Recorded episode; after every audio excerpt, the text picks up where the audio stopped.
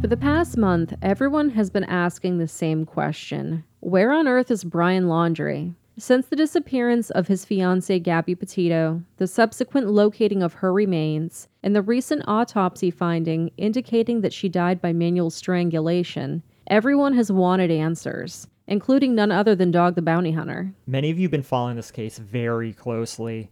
Our Discord server is a buzz anytime there's a new development in the case. With that being said, we thought we should go ahead and give a quick update on the case and what we currently know about it. Now, if this is your first time hearing about the case, we have a short episode that we did summarizing what happened here with Gabby's disappearance and what Brian Laundrie's involvement with the case could be. So there is a link to that on the screen right now to get yourself caught up before we go any further. So, yesterday, a discovery at the Carlton Reserve in Northport, Florida, may have shed some light to his whereabouts but may not provide the answers we're all seeking. So, what appears to be human remains and items belonging to Brian Laundrie, including a backpack and a notebook, have been located. The apparent remains were found in an area that had been underwater until recently. The remains were found about two to three miles inside of the Carlton Reserve, or about a 45 minute walk at the entrance of the Myakkahatchee Creek Environmental Park. The Myakkahatchee Creek Environmental Park is on 160 acres of heavily wooded land in Northport,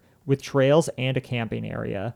The park connects to the Carlton Reserve, which is a 25,000 acre nature reserve that has been the primary search location for investigators.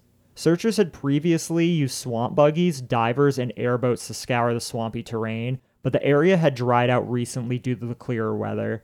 Law enforcement had been searching in treacherous conditions, including nearly chest high water full of snakes and alligators. Sources close to the investigation have stated that the apparent human remains appear to have been there a while, and that based on the condition of the remains, it may take some time to officially identify them. Other sources have stated that the remains are partial and are skeletonized, with some sources stating it's actually a very small amount of remains. What that means, we do not know yet.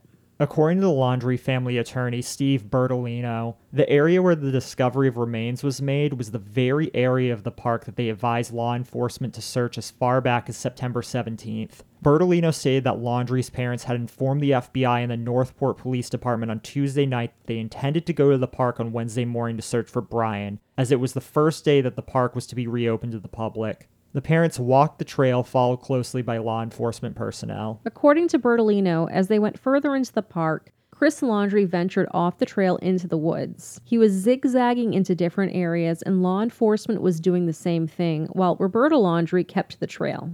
At some point, Chris located a white dry bag laying in the woods around 20 feet or so off the trail. Bertolino said, according to Chris Laundrie, the dry bag was in some brambles and he didn't want to pick up the bag because he wanted law enforcement to see it.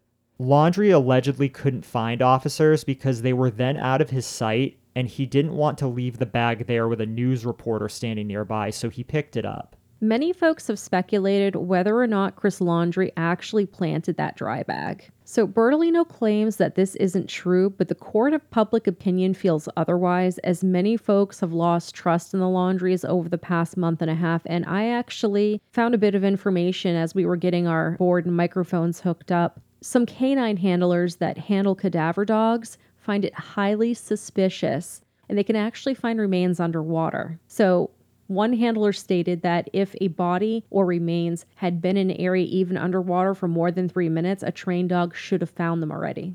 So basically, lending to the theory that they were planted. Yes there were some theories across investigator groups that believed that the Laundries were hiding Brian's remains and things of that nature. Some were even saying that they were hiding Brian in a flower bed and putting him under the mulch alive, which is the strangest thing because if you know anything about anything, your body would start to rot alive being put in mulch. I mean, plus you wouldn't be able to stay under there for very right? long with all your various bodily needs and things of that nature. They were going so. as far as saying is like Roberta was knelt down next to the garden talking to like what appeared to be a face coming out of the ground. Because people have been flying drones over their property with mm-hmm. some frequency. I mean, this is the biggest missing persons case going on in America right now, so there's a lot of eyes on this family. Yeah. So their lawyer, Bertolino, went on to state that Chris Laundrie did meet up shortly with law enforcement enforcement and they looked at the contents of the bag. At that time, officers showed him a picture on a phone of a backpack that law enforcement had located also nearby, some distance off the trail. The Laundries were notified there were also remains near the backpack, and they were asked to leave the preserve. Bertolino stated that, quote, the probability is strong that it is Brian's remains, end quote. So this is a very strange case. I had thought kind of from the beginning that it may end up this way if this is indeed him.